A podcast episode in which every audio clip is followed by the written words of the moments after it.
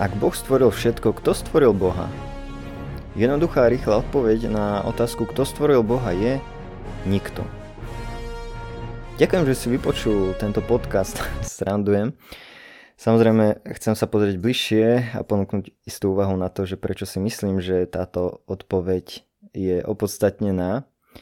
Ono, Boh v klasickom filozofickom chápaní nie je stvorený, ale on je stvoriteľom že on presahuje čas, priestor, hmotu a nemá začiatok. Otázka, kto stvoril Boha, teda predpokladá to, že Boh je stvorený. Predpokladá to to, že sa bavíme o nejakom stvorenom Bohu. Že ako keby bol Boh e, jednou zo súčastí vo vesmíre a v tomto svete, ako vidíme e, všetky súčasti okolo seba, ale ja by som povedal, že Boh je radikálne odlišný od všetkých vecí a bytí vo vesmíre.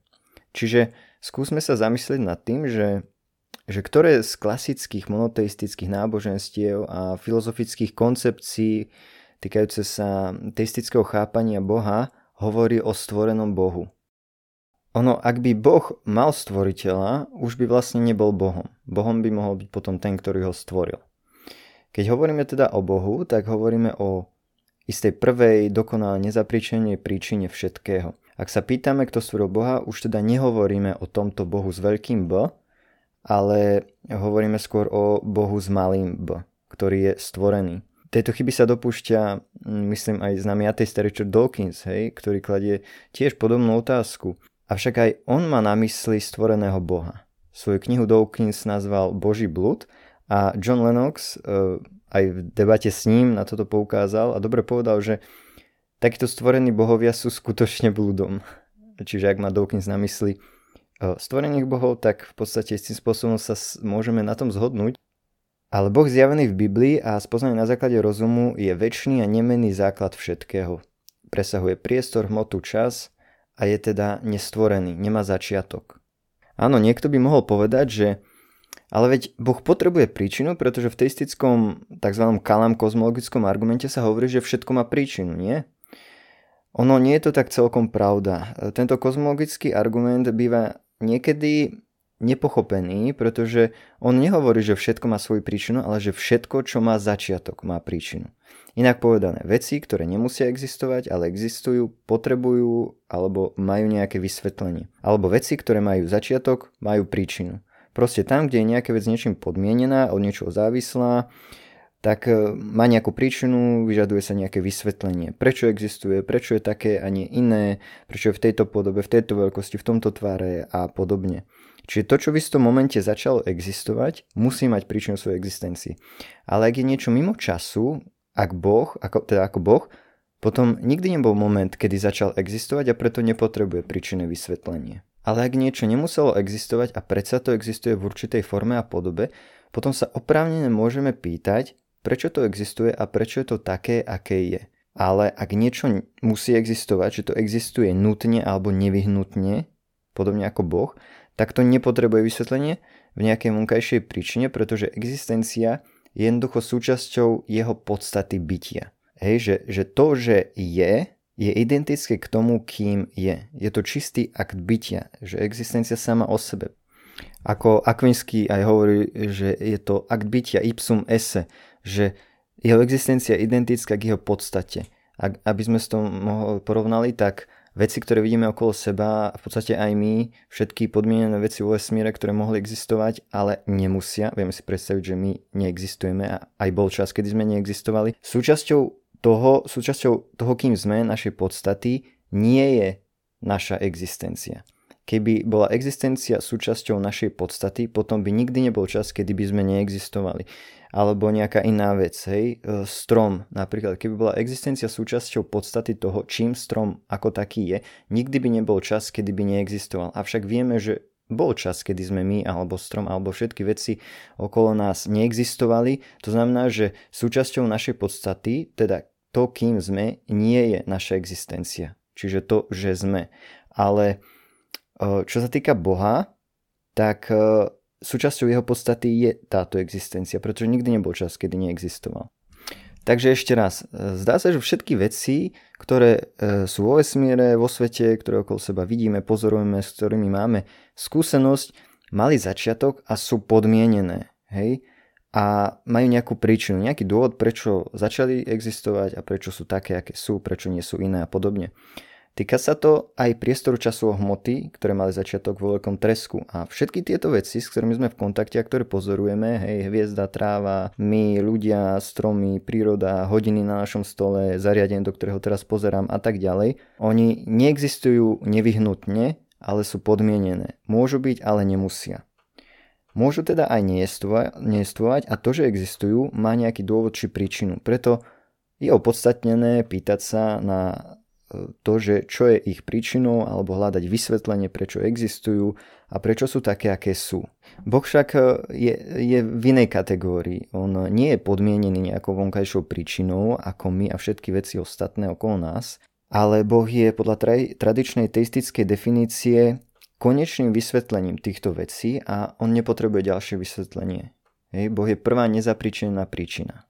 Čiže pýtať sa, že ak Boh stvoril všetko, kto stvoril Boha, je podobné ako pýtať sa, ak lokomotíva ťahá vagóny, kto ťahá lokomotívu.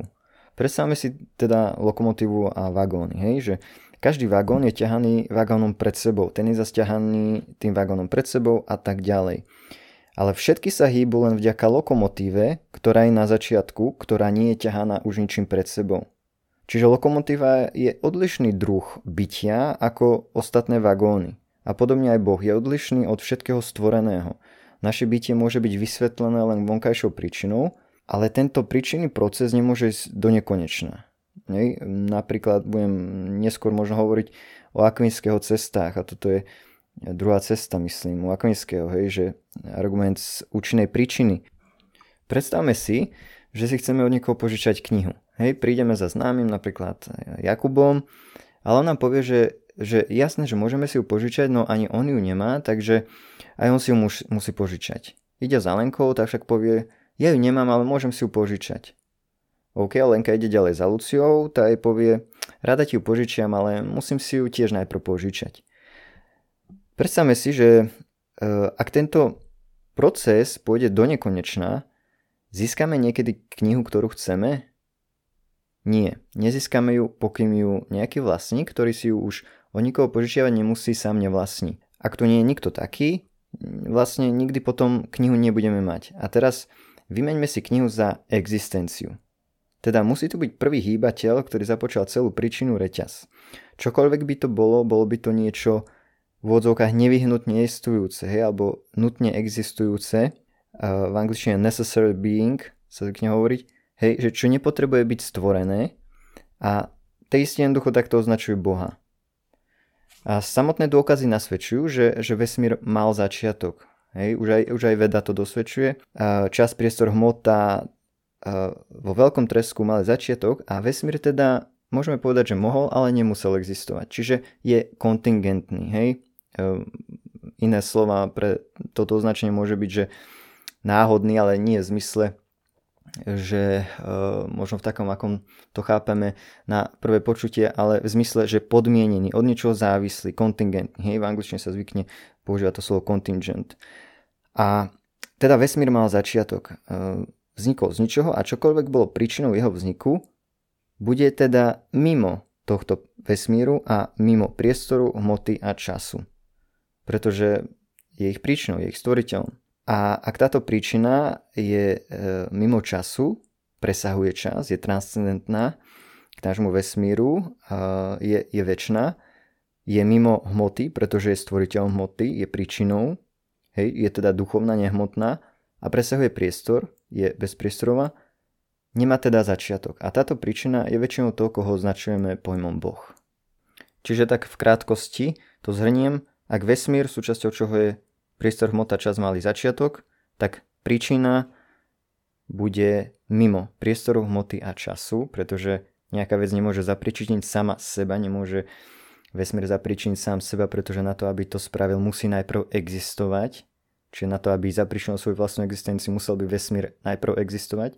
Čiže príčina vzniku vesmíru, súčasťou čoho je priestor hmota čas, bude presahovať priestor hmota čas, čiže daná príčina bude E, bezčasová, alebo teda väčšiná, bude bezpriestorová a bude nehmotná, čiže duchovná. Po tomto všetkom sa teda otázka, kto stvoril Boha, javí ako nezmyselná, pretože je to ako opýtať sa, kto stvoril nestvorenú bytosť? Alebo kto je príčinou nezapríčenej príčiny? Nechcem samozrejme tým povedať, že táto otázka je zbytočná alebo smiešná alebo nejak vysmiať alebo sa dotknúť tých, ktorí ju kladú, pretože verím, že mnohí ju skutočne kladú seriózne, možno hlavne aj mladí, je to naozaj e, v poriadku. A, ale e, otázka má jednoducho podobný zmysel, zmysel ako opýtať sa, že prečo má trojuholník tri strany, hej, alebo prečo je oheň horúci. No odpoveď je jednoducho taká, že je to súčasťou toho, čím trojuholník a oheň sú. Podobne existencia Boha je súčasťou toho, kým ako Boh sám je. Ak je však táto otázka použitá ako námietka proti Božej existencii, tak ako uvádza Michael Jones z YouTube kanál, z YouTube kanál Inspiring Philosophy, ktorý veľmi odporúčam, podľa neho je to najhoršia námietka a profesionálni filozofiu ani nepoužívajú. Ono len preto, lebo vyvodzujeme záver, že vesmír je stvorený, to neznamená, že všetko potrebuje stvoriteľa. Napríklad už spomínaný Kalam, kozmologický argument znie, všetko, čo má začiatok, má príčinu. Nie, že všetko má príčinu.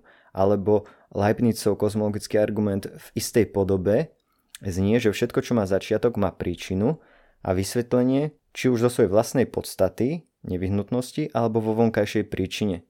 A Boh patrí do prvej kategórie, kým vesmír do druhej. Preto pýtať sa, že kto stvoril Boha je kategoriálna chyba. Spýtajme sa napríklad toto. Koho má tento slobodný muž za manželku? Nemá zmysel sa to pýtať, pretože už z definície slobodný muž nie je ženatý. Alebo otázka, aký má červená farba zvuk? Opäť, nedáva to zmysel, pretože otázka je založená na chybe v kategórii. Farby už z definície nemajú zvuk. Podobne Boh už z definície nie je stvorený, nemá začiatok, nie je zapričinený, zapričinený ničím mimo seba. Boh je dokonalé bytie, dokonalosť sama v sebe, ktorá nie je ničím ohraničená ani podmienená. A teda čokoľvek, čo by mohlo stvoriť dokonalú bytosť, by muselo byť dokonalejšie ako dokonalé. Ale to nie je možné. Navyše, to, čo môže byť stvorené, môže byť aj zničené, ale to, čo je možné zničiť, už nie je dokonalé. Ďalej, ďalej by námietka mohla znieť, že prečo vlastne toto nemôžeme povedať o vesmíre. Hej? Prečo by vesmír nemohol byť ten, ktorý, kto je prvá nezapríčená dokonalá príčina? Avšak myslím si, že je jednoducho inkoherentné opýtať sa, kto stvoril dokonalé bytie, pretože ono už z vlastnej podstaty nie je stvorené, pretože je dokonalé a nie je ničím podmienené, ale je koherentné pýtať sa, kto stvoril vesmír. Hej? Ak vesmír začal existovať, je, má príčinu. Tu je užitočné rozlišovať medzi tým, čo existuje podmienečne, o tom som už viackrát hovoril v tejto v tomto podcaste, hej, to, čo existuje podmienečne, kontingentne, e, čiže e, môže, ale nemusí existovať, existuje, je závislé od niečoho podmienené, je kontingentné a rozlišovať to od toho, čo existuje nutne, nevyhnutne, hej, čiže nemôže prestať existovať. Je pre ne nemožné neexistovať. A Boh existuje nutne, je nemožné pre, prestať existovať. Pri vesmíre je to však inak. Ak vesmír mal začiatok, je opodstatnené pýtať sa, čo je jeho príčinou. Takisto ako nás ľudí, hej. E, ak vieme, že sme začali existovať, oprávnene sa pýtame, že čo je príčinou. Čiže e, príčina vzniku vesmíru bude mimo vesmír a ako som už spomínal, bude mimo priestoru času hmoty, bude jednoducho transcendentná voči vesmíru a bude presahovať tieto všetky skutočnosti. A sú vlastne dve možnosti, ktoré sú bezčasové a nemateriálne a ktoré by mohli byť príčinou. Abstraktné čísla alebo vedomie, hej, mysel. Avšak vieme, že abstraktné čísla same o sebe nič nespôsobujú ani nemôžu spôsobiť, takže zostáva vlastne druhá možnosť. Ak však skeptici predsa len navrhujú, že vesmír tu bol vždy a je väčší, je to zaujímavé, pretože z tohto uvažovania sa zdá, že ako keby aj neveriaci hľadali isté konečné alebo väčšie vysvetlenie reality. Hej, Dawkinsovú námietku možno otočiť proti nemu a opýtať sa, že ak je vesmír väčší, kto stvoril vesmír? Teda za predpokladu, že e, túto námietku povedal, to si nie som istý, alebo teda vo všeobecnosti, ak niekto povie, že hej, že vesmír je väčší, tak e, ak sa skeptici pýtajú nás, kto stvoril Boha, my sa môžeme opýtať ich, kto stvoril vesmír.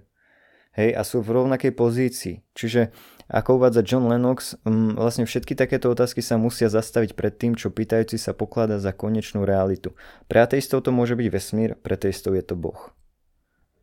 Ak teda aj neveriaci veria napríklad v to, že prírodné zákony alebo hmota alebo vesmír je väčší, tak zdá sa, že uh, potom nie je ani tak problém vo viere v niečo väčšné, ale vo viere v niečo osobné. A aj Jim Warren Wallis uvádza dobrý postreh, že, že aj ateisti hľadajú a uznávajú istú väčšinu prvú nezapríčinenú príčinu. Teisti teda nie sú jediní, kto postuluje nejaké také vysvetlenie, len rozdiel je v tom, že ateisti tam dosadzajú iné príčiny, napríklad náš vesmír, alebo e, teda iný vesmír, alebo nekonečný rád nejakých vesmírov, hej, tzv. multivesmír. Predtým bol pre nich vesmír väčší. Otázka je, či je táto nezapríčinená príčina osobná alebo neosobná.